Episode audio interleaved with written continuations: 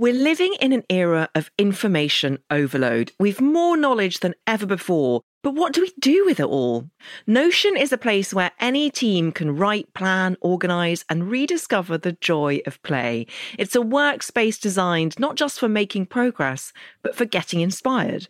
Notion is the AI powered workspace where the everyday takes care of itself. Meetings have summaries, docs find themselves, and every question has an answer because Notion AI turns knowledge into action. And I know that myself because I once asked it to write an introduction for a How to Fail episode. And I have to say, it was so helpful and so convincing. Try Notion for free when you go to notion.com forward slash fail. That's all lowercase letters, notion.com forward slash fail and start turning ideas into action. And when you use our link, you're supporting our show. Notion.com forward slash fail. This episode of How to Fail is sponsored by Missoma, my go to jewellery brand. Now, I was introduced to Missoma by a very, very close friend of mine, and I have barely gone a day without wearing a piece of their jewellery since. They really are amazing. And Missoma know that every piece of jewellery a woman wears tells a part of her story, her successes, her celebrations, and of course, her failures. The earrings she bought with her first paycheck, the surprise pick me up present from her best friend after that rubbish breakup, the matching bracelets they got on that wild holiday, refusing to take them off for months. As we grow, so too does our armour. From past loves to career milestones, morning to night, we wear our treasured moments, knowing they have shaped the person we have become. Missoma are on a mission to build a more confident, creative, and collaborative world, starting a chain reaction, one link at a time. I'm thrilled to share to all listeners of How to Fail a very exclusive 15% off now when you use Elizabeth Day 15 on Missoma.com. Thank you very much to Missoma.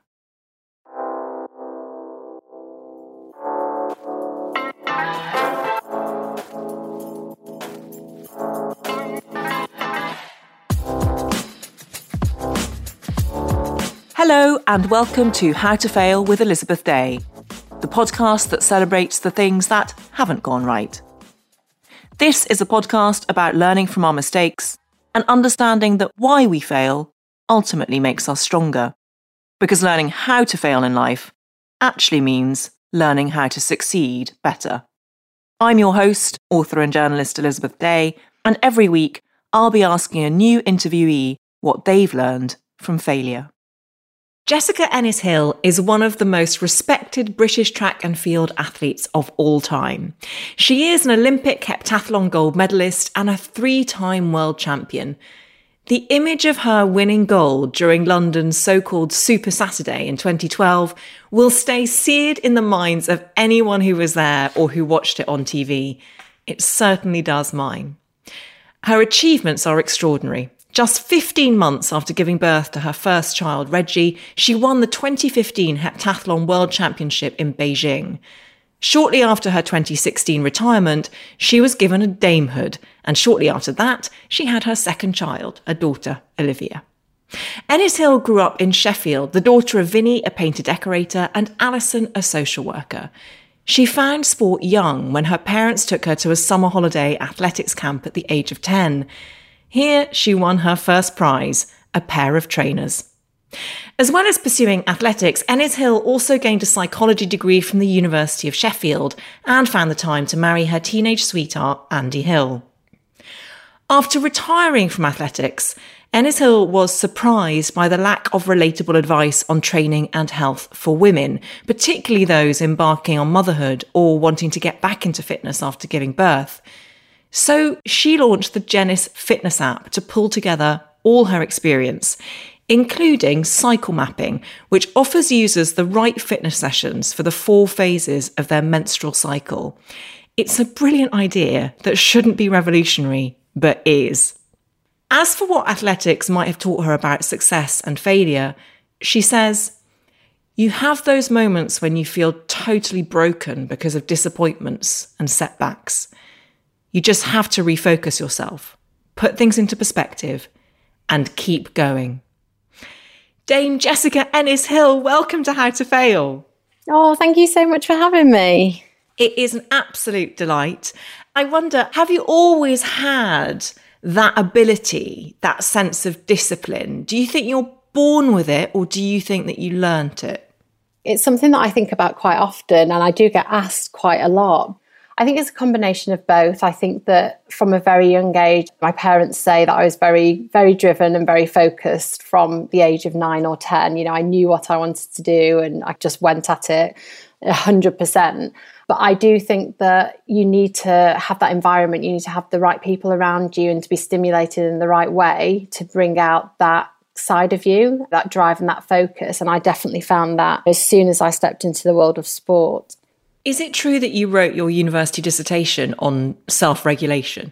I did, yeah. Gosh, it seems such a long time ago. But yes, I did. I loved psychology at school, and it was the subject that I really found great interest in and was really fascinated by. And I was going down this sports route from a young age, and I didn't want to then go into the physical education side too much within my academic world. I wanted to have something that was quite separate but would also, you know, help me in the long term. So I loved psychology and I went on to study it at the University of Sheffield. And yes, it was on self regulation. I can't remember half of it, to be honest. I remember just having such a great time at university and really enjoying that subject. What is self regulation? It was related to sports. So we did our dissertation with two other girls who really kind of homed in and focused on whether the brain is stimulated in, in the same way that a muscle is. So can we train ourselves to think in a certain way and to act in a certain way? So we did many, many research projects on it.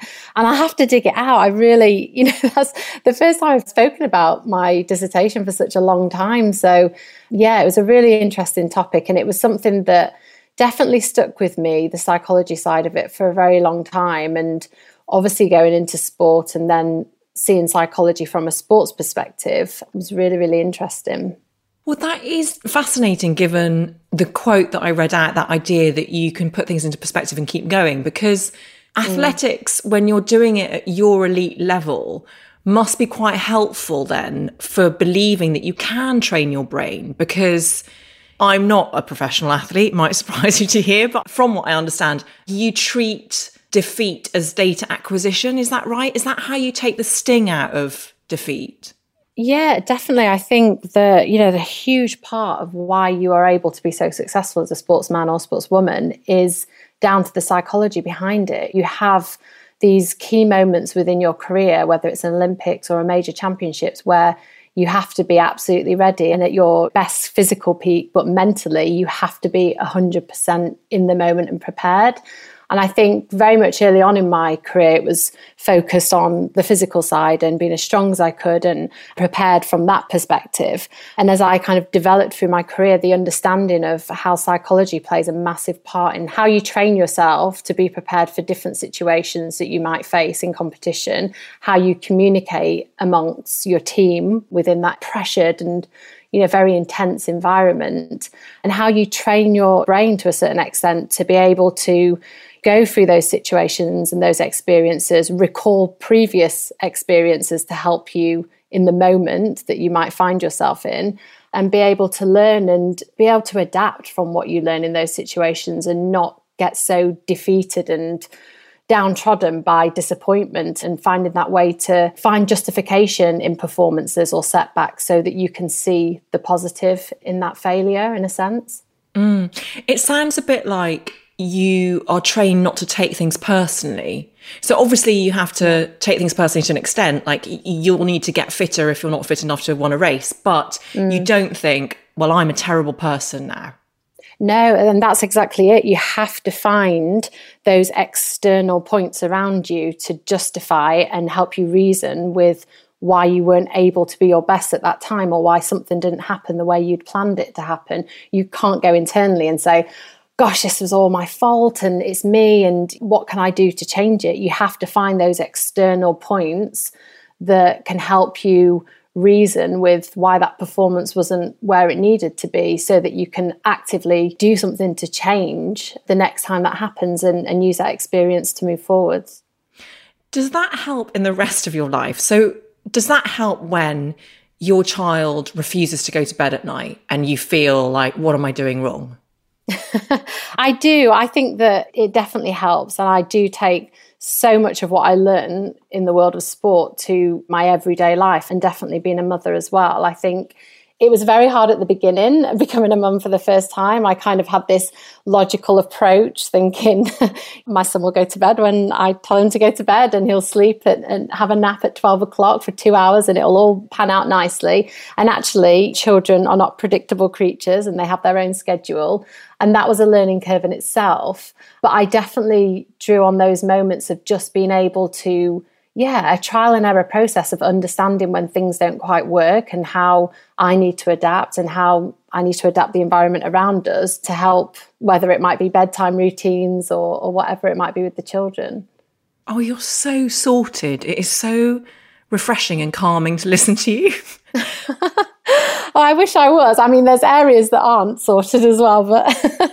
well, I, I wonder, like, what it's like. Do you ever just lose it in an argument with your husband? Or I imagine you're the kind of person that it's impossible to win an argument with.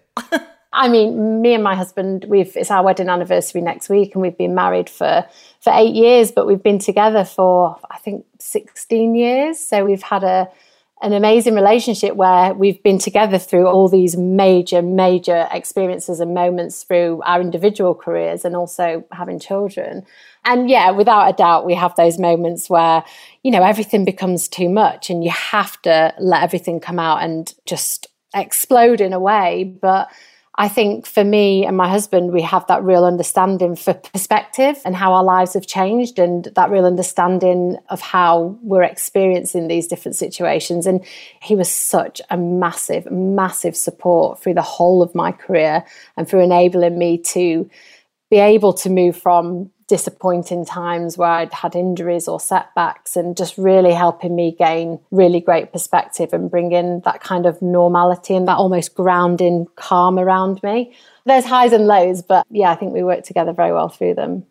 That's one of the things that really struck me about you when I was researching for this interview is how much you have kept the people closest to you the same and how you have never strayed far from your roots. So, as well as Andy, who you met as a teenager, you still live in Sheffield, I think, and your coach throughout your career was yeah. the coach that you met at that summer camp I mentioned, Toni Minichiello. Yeah. How important is that to keep that team around you?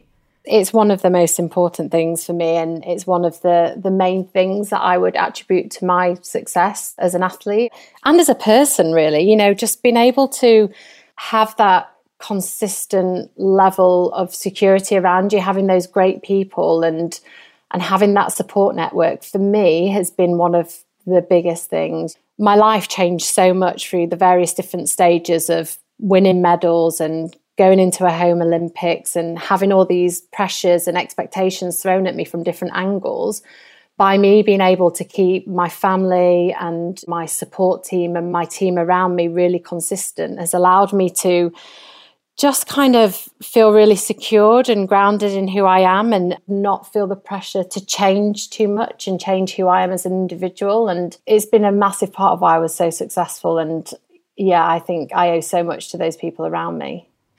Now, I am going to get onto your failures, but I do want to ask you about cycle mapping because I think it's such a genius idea. And like all the best ideas, I don't know why it hasn't existed before now, which is this idea that women, when they're in their cycle, can do certain exercises better or certain exercises are better for whatever time the cycle that you find yourself in.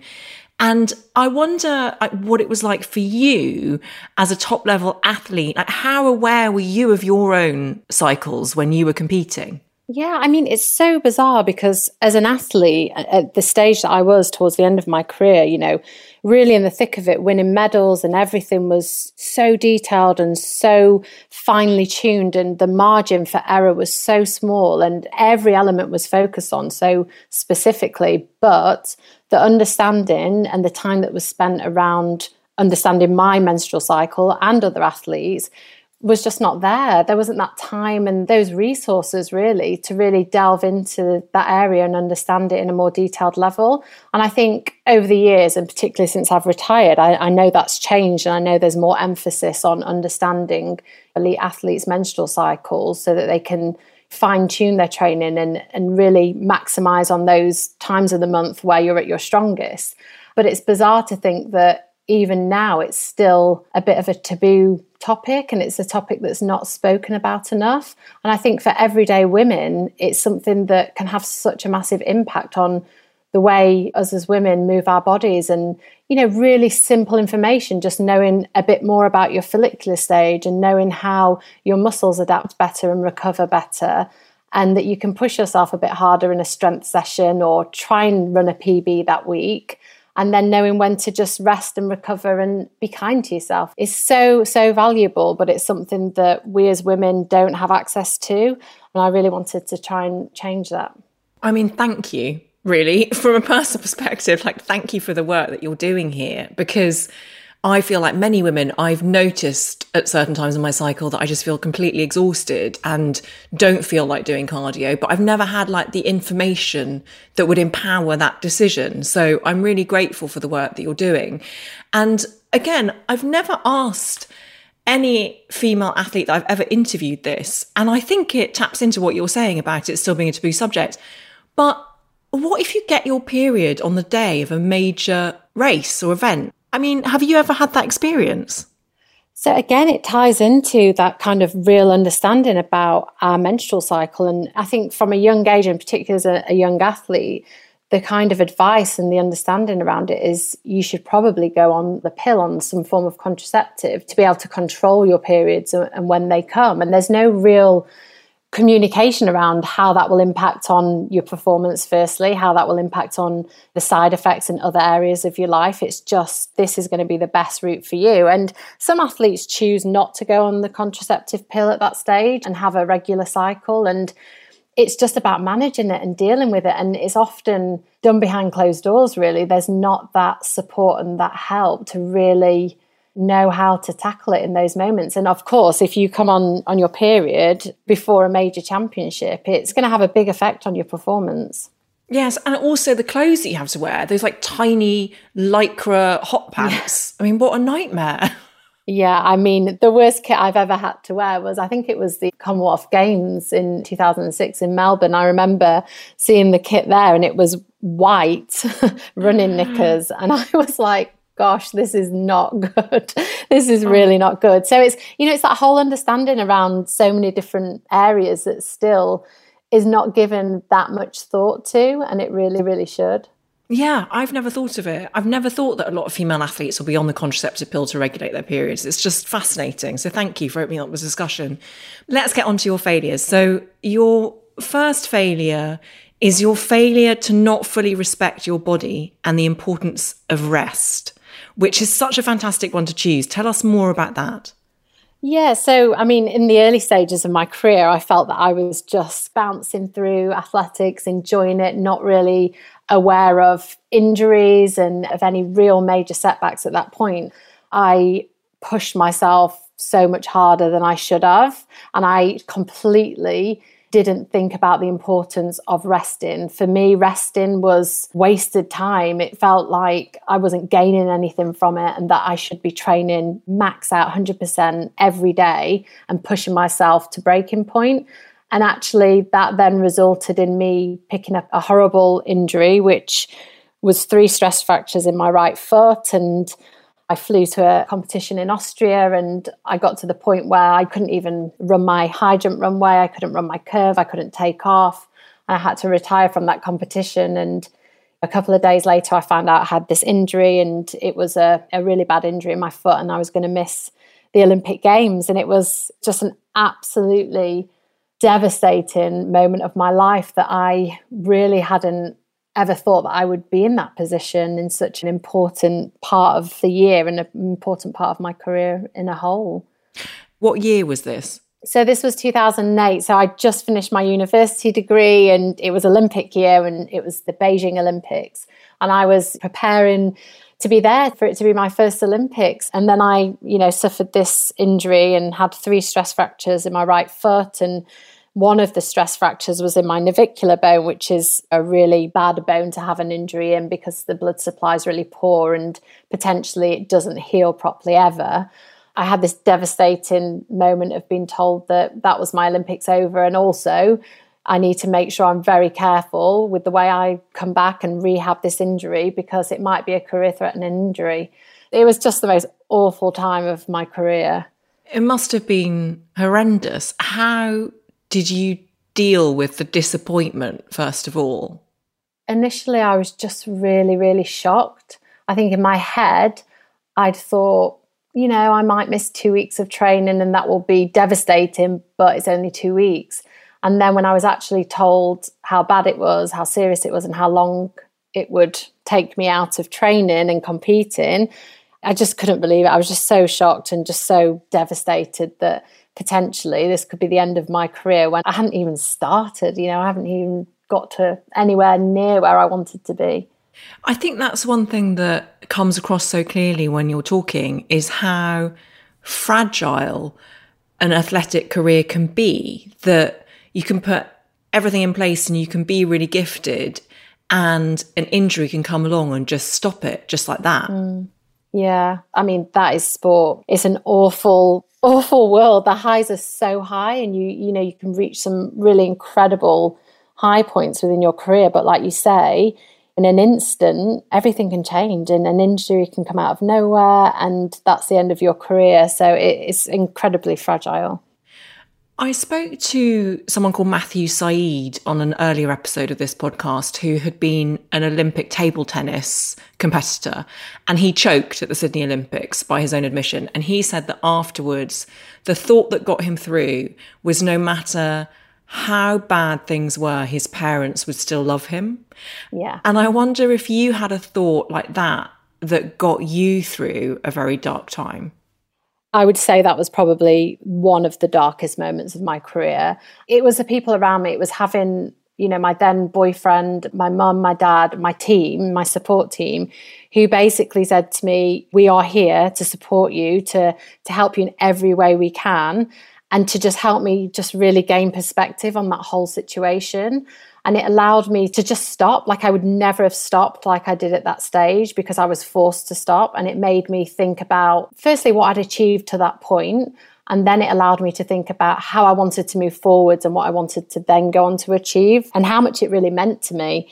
And without having those people around me to give you that unconditional love and that support that you just need in those moments, I think I probably would have gone into myself a little bit and just said, I might as well not do this.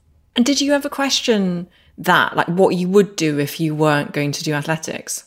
I think in a fleeting moment that thought had crossed my mind but i think i was just so young and still so focused at that time that i couldn't allow it to even become a real true thought in my brain. I had to just very quickly move it to one side. You know, I was not for one moment going to let this take over everything that I'd worked for until that point. I had great people around me. I had all the support that I needed. I had all the people saying the right things to me. And no one really allowed me to take myself to that dark, dark place where I thought that this was the end. Even if they perhaps thought that themselves, they were all so positive and so passionate and so upbeat about getting me right and getting me back to where I needed to be that I almost wasn't allowed to go to that darkest point, which was a really, really great thing.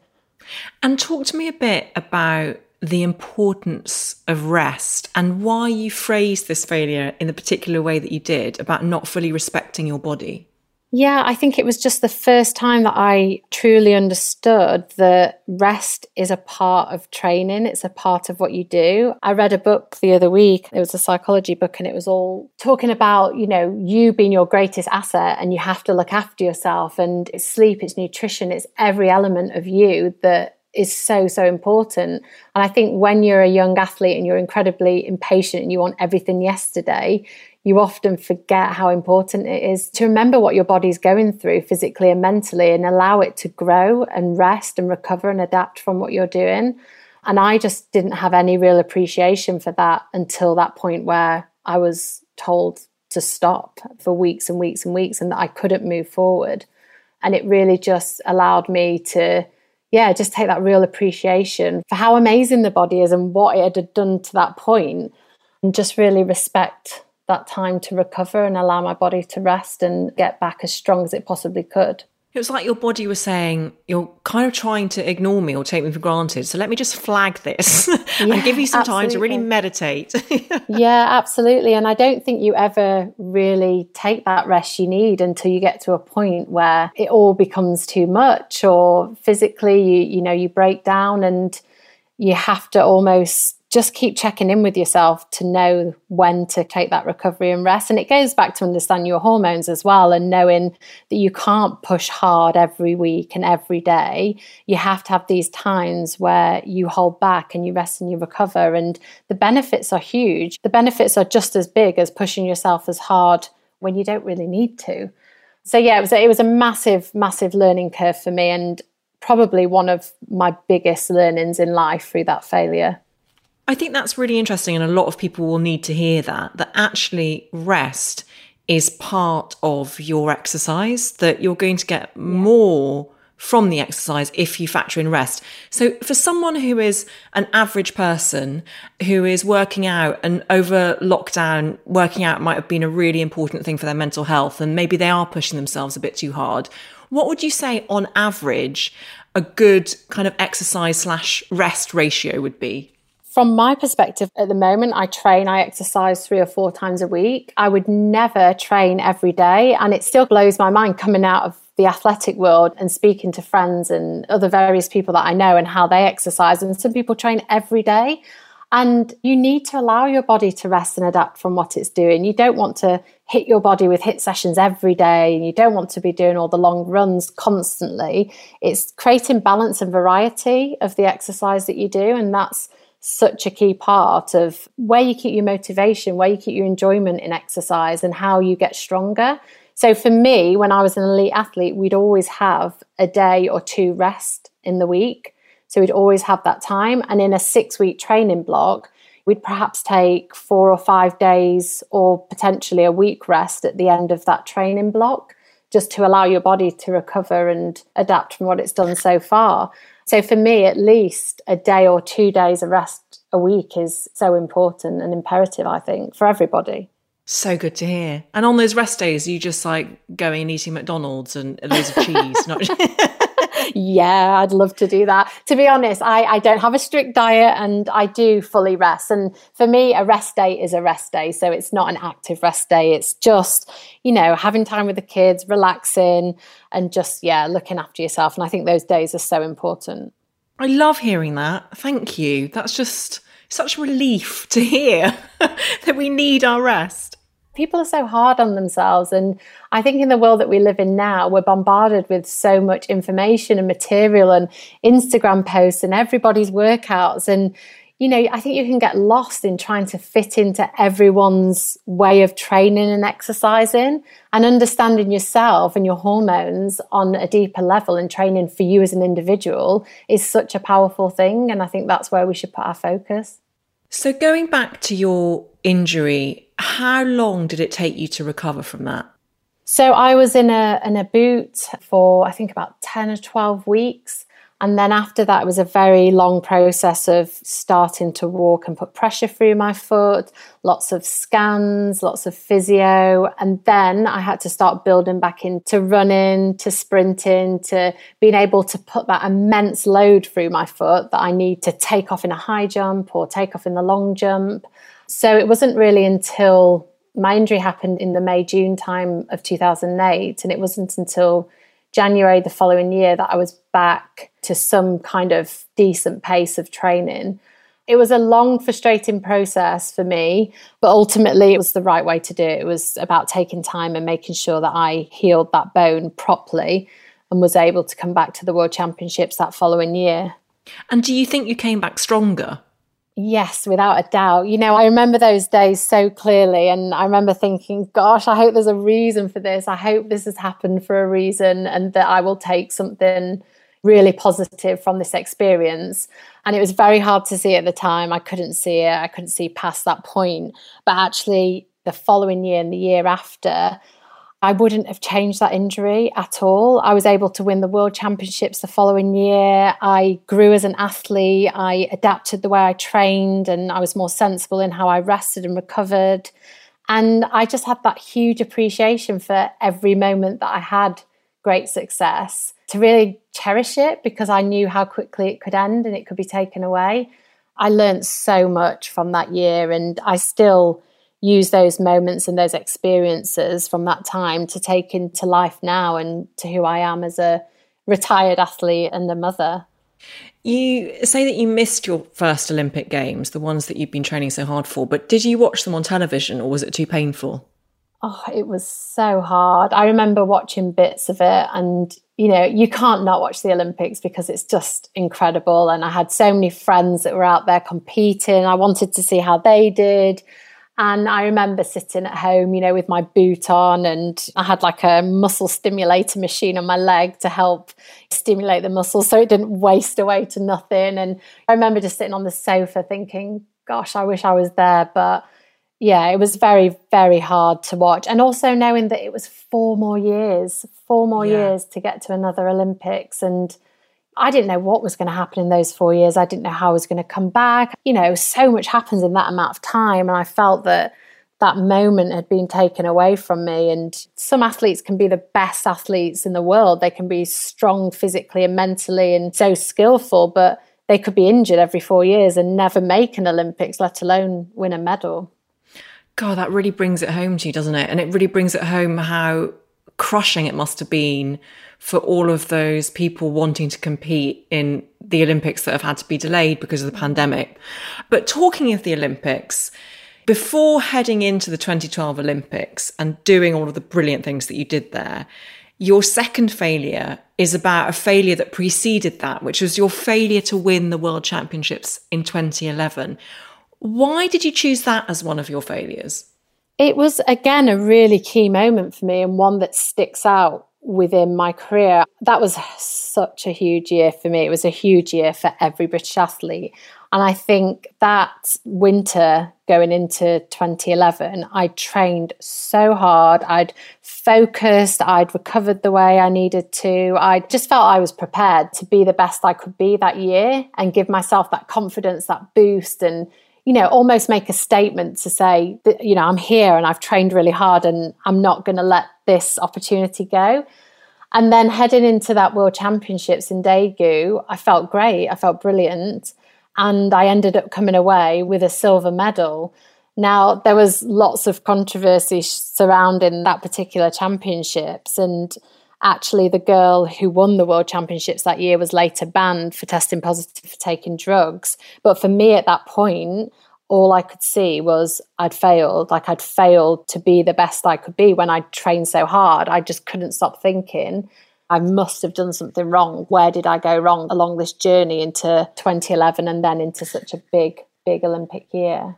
But are you now the gold medalist because the person who won gold was stripped of their medal? Yes, I am now the gold medalist. Yes. And I, I received that medal a few years ago yeah, I mean, it was all rectified eventually. But for me at that time, I'd failed because I hadn't scored the score that I wanted to. I hadn't performed the way I wanted to. And then ultimately, I'd come away with a silver medal. Did you suspect that drugs were being used, or was your focus very much like, no, I'm the one who hasn't been good enough? At that time, there was an element of as an athlete, you have to just focus on yourself, and there might be noise surrounding the other athletes. And there was definitely talk that something wasn't 100% right with my competitor, but you can't get caught up in that conversation because you don't know if there's truth in it and you don't know if it's going to be rectified and if it will come out or if it will stay hidden forever so in those moments i i just remember feeling that my performance hadn't been where it needed to be and I felt that I prepared so hard, but I wasn't where I needed to be. And it wasn't obviously until, you know, years down the line that what I thought was a huge failure for me, and I took learnings off that failure going into 2012, actually wasn't a failure in the end.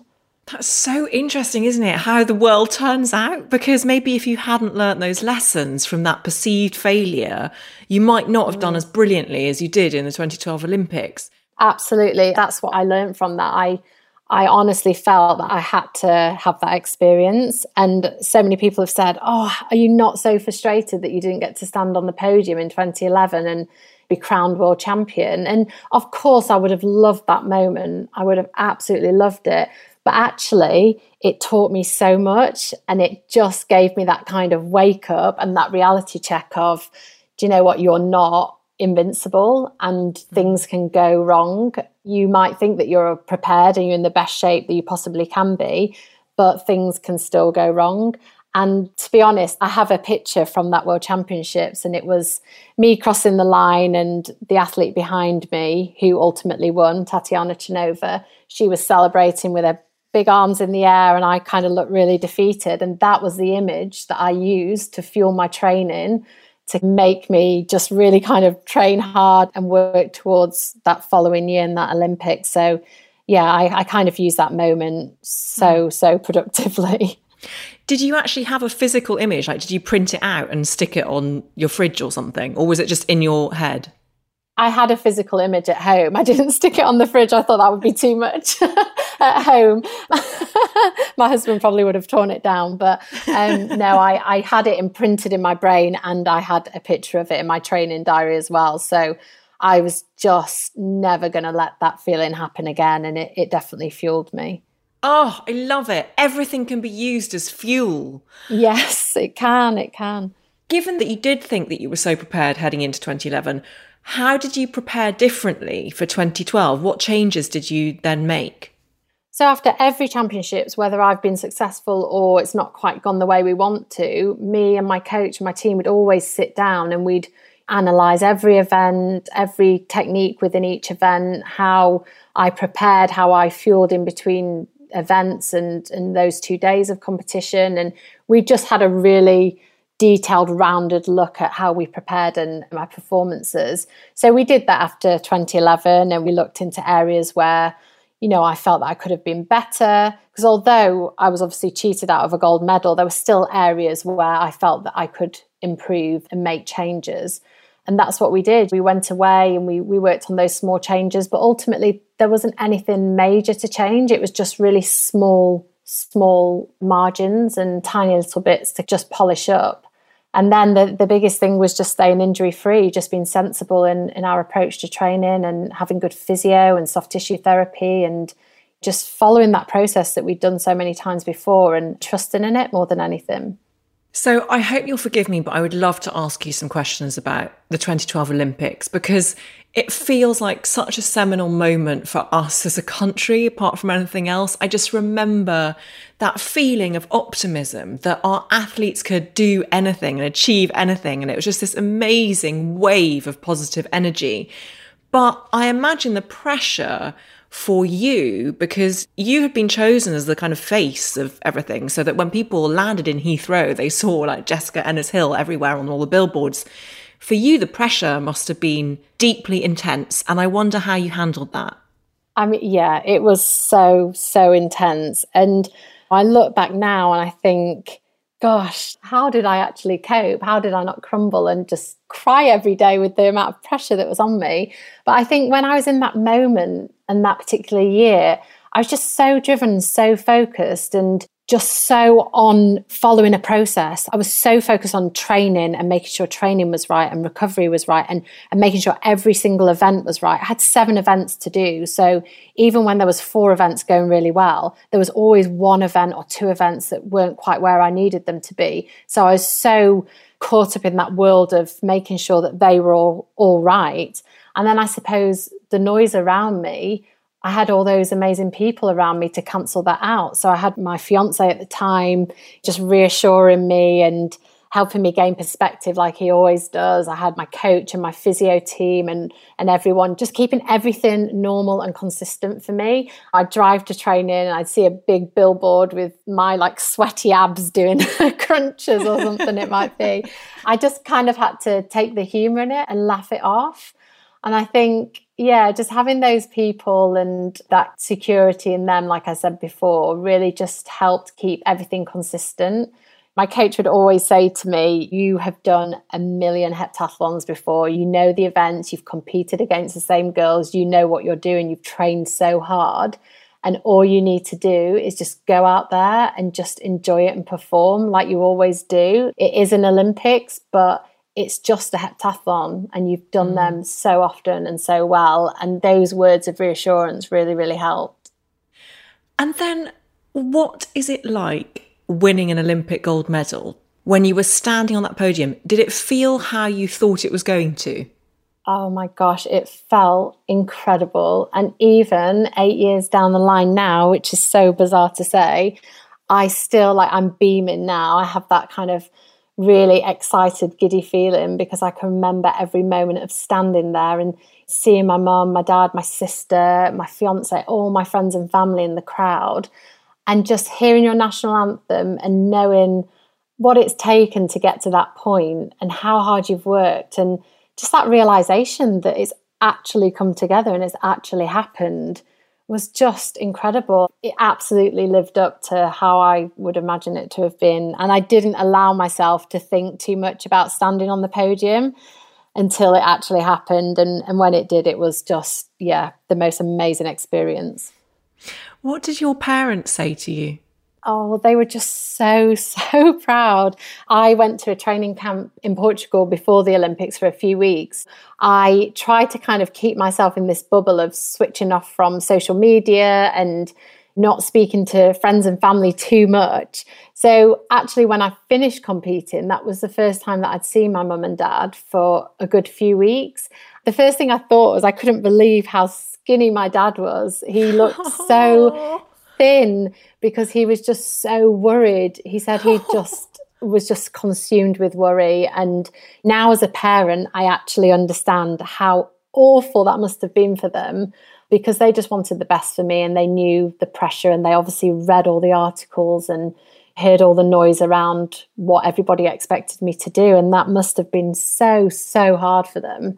But they were just so proud. They just gave me the biggest hug and they were just like, Jess, you've done it. You've done it. And they were, yeah, just so happy. Little skinny Vinny, I can't bear it.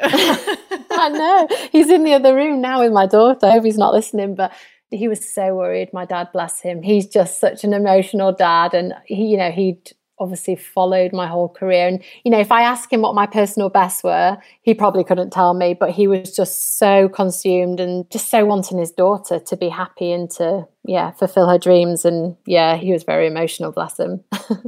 I mean, it must be astonishing to have a child who becomes an Olympic gold medalist when I don't think there's a history of athletics in your family. I know that your dad sprinted a bit as a boy in Jamaica, but other than that, are you just a unicorn?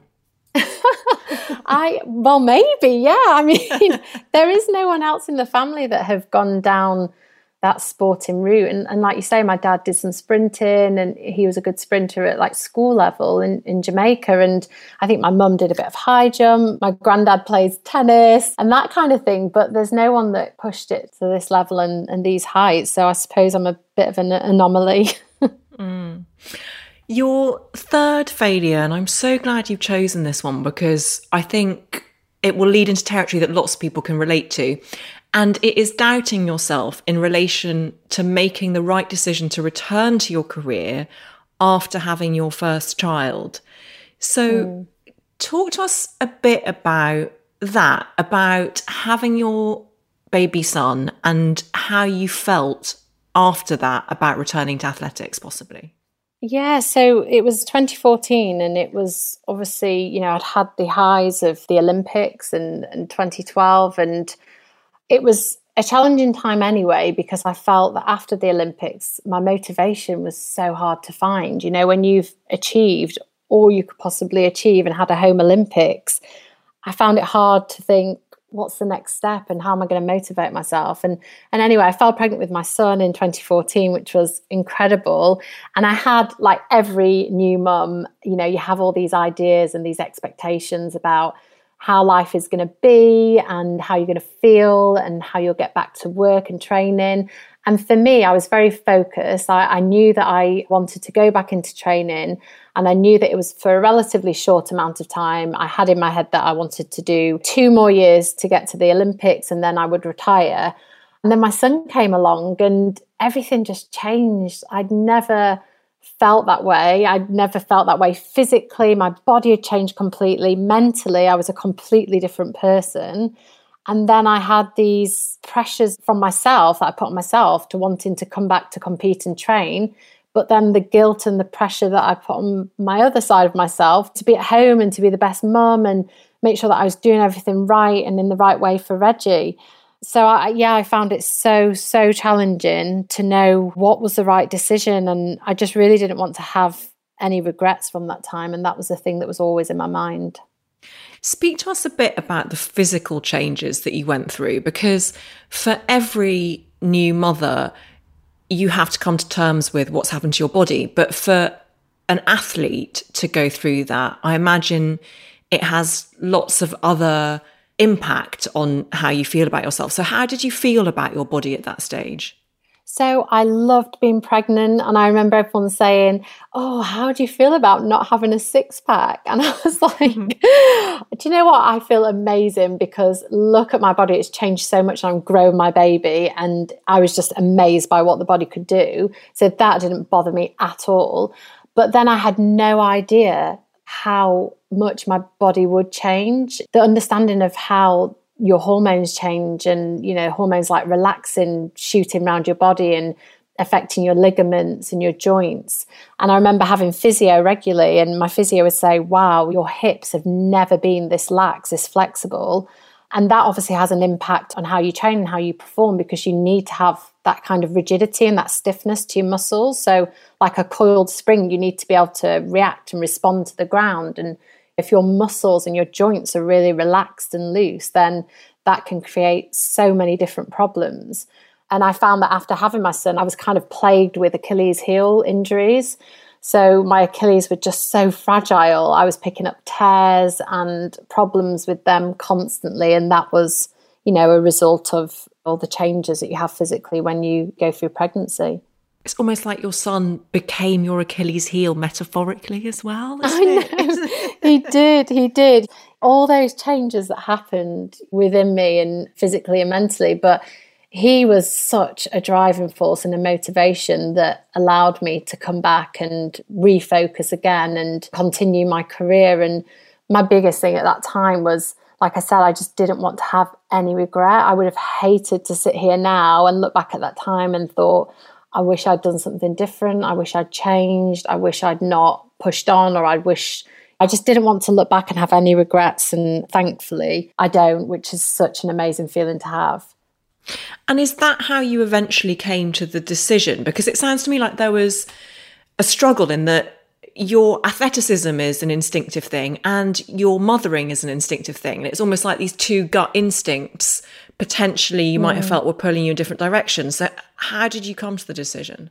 It was so difficult. I, I remember speaking to a sports psychologist a lot, a good friend, Pete Lindsay, who I just spent time going to his offices and just chatting through everything with him because like you said, I felt like the first time in my life I was being tugged in two directions and it was heartbreaking. And I felt that I didn't know what side of me to trust. I just didn't know if I was doing the right thing. And that was the only time in my career that I really, really, truly doubted myself and thought, do you know what? Should I just stop? Should I just give up? I've become Olympic champion. I've done it at home games.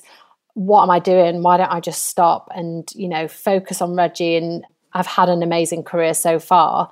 But actually being able to speak to my sports psychologist and speak to my family and yeah, just kind of understand it a bit more and how I could work through this time and the, and the positives and the benefits that it would bring, you know, a year, two years down the line were huge. And Reggie was part of that whole journey towards the end of my career. He was such a motivating factor and he inspired me in so many different ways. And I was able to use those fears and those doubts and those questions that I constantly ask myself to a positive gain for both of us.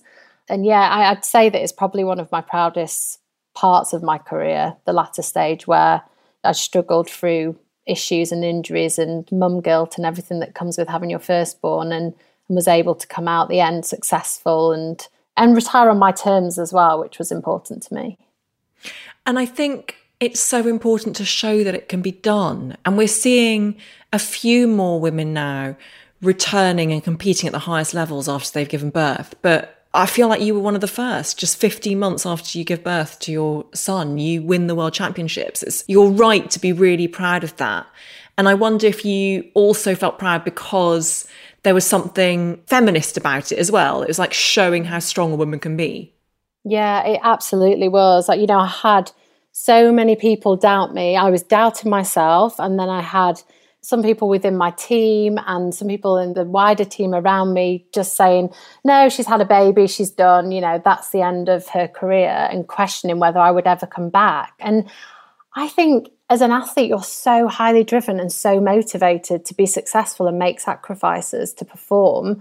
And then to have a child and be a mother, every mother is so driven, so motivated, so incredible in so many different ways. And to couple those two things together makes the most incredible athlete. And I think for anyone to doubt any athlete that comes back after becoming a mother that they will not be successful is very, very foolish. And it's so incredible now, like you say, to see so many other sportswomen coming back and knowing that they don't have to end their career and then start a family, that if they want to, they can do both. And, you know, the likes of Allyson Felix and Serena Williams and seeing all these amazing women do it is an amazing thing for me to see now. And yeah, I'm very proud that I was one that started that journey. Have you met Serena Williams? I haven't. She's one person I haven't met and I would love to meet her. Me yeah, too. I think she's incredible. Let's make it happen, Jess. The two of us yes, together. We'll do a pincer yes. movement. I'd love it. but I'm interested that you chose this, the way that you phrased this failure, because you phrased it like the failure was doubting yourself.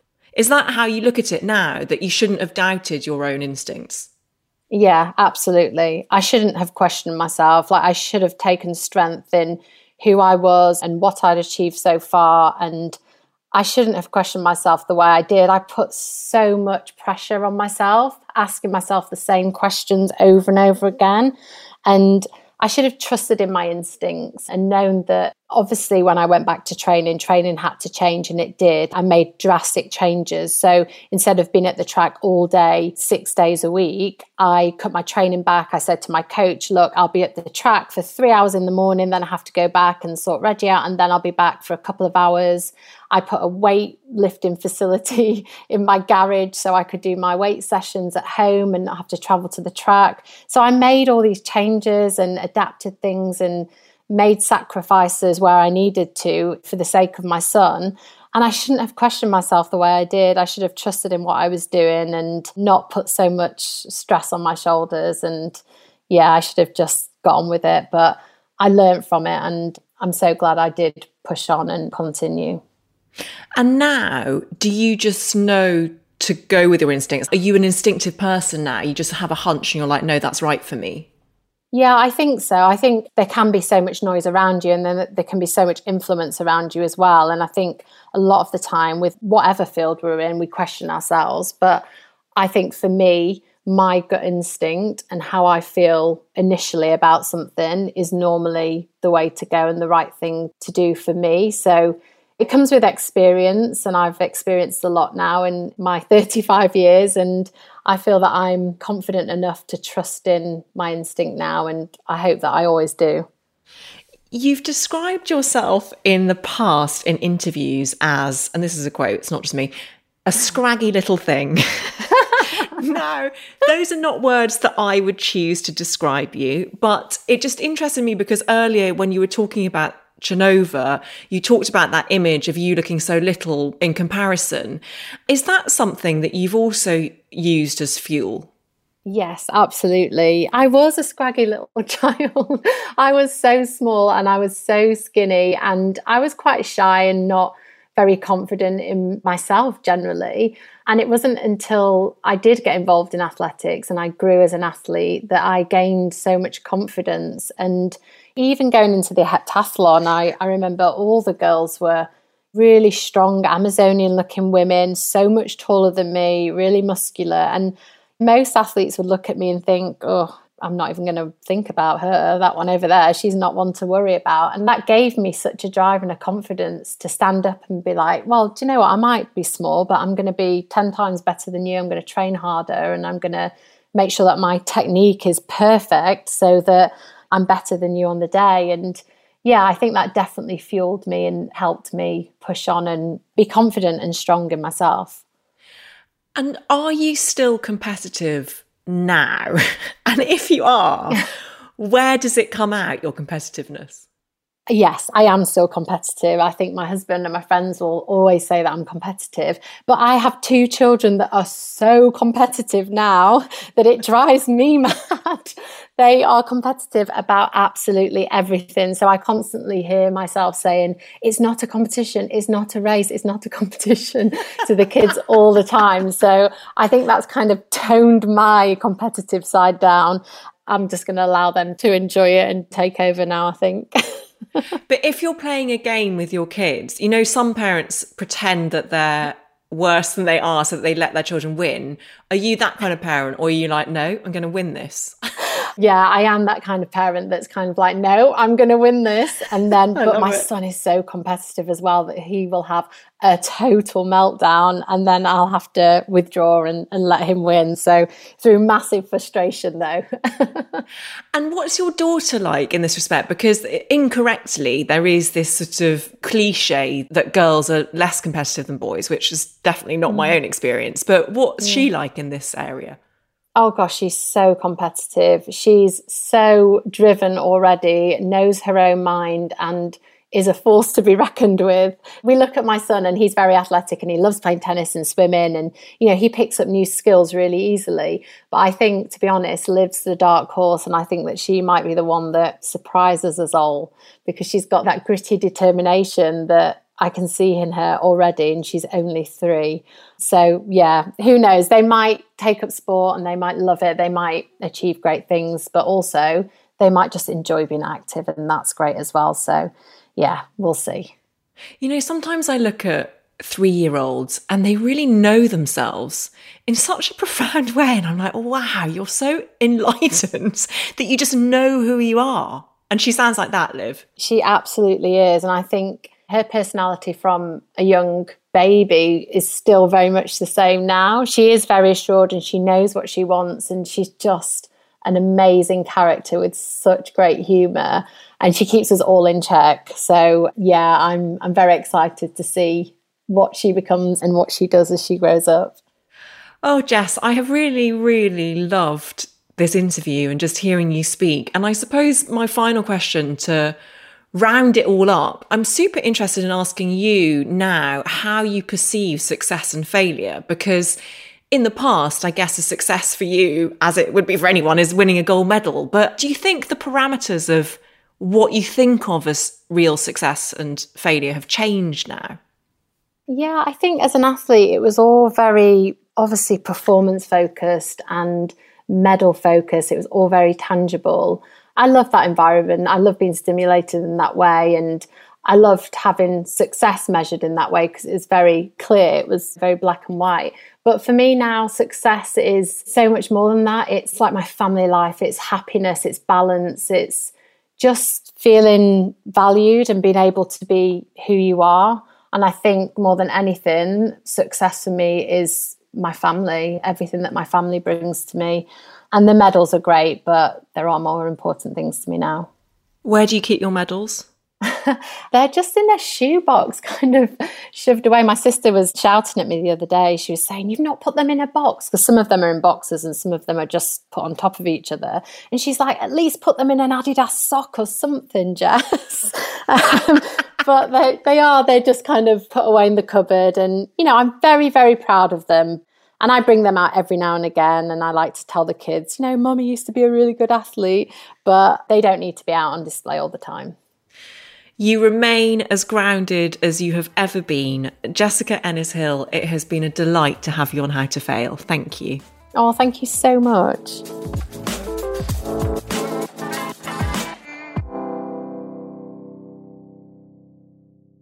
This episode of How to Fail is sponsored by Missoma, my go to jewellery brand. Now, I was introduced to Missoma by a very, very close friend of mine, and I have barely gone a day without wearing a piece of their jewellery since. They really are amazing. And Missoma know that every piece of jewellery a woman wears tells a part of her story, her successes, her celebrations, and of course, her failures. The earrings she bought with her first paycheck, the surprise pick me up present from her best friend after that rubbish breakup, the matching bracelets they got on that wild holiday, refusing to take them off for months. As we grow, so too does our armour. From past loves to career milestones, morning to night, we wear our treasured moments, knowing they have shaped the person we have become. Missoma are on a mission to build a more confident, creative, and collaborative world, starting a chain reaction, one link at a time. I'm thrilled to share to all listeners of How to Fail a very exclusive 15% off now when you use Elizabeth Day 15 on Missoma.com. Thank you very much to Missoma. If you enjoyed this episode of How to Fail with Elizabeth Day, I would so appreciate it if you could rate, review, and subscribe. Apparently, it helps other people know that we exist.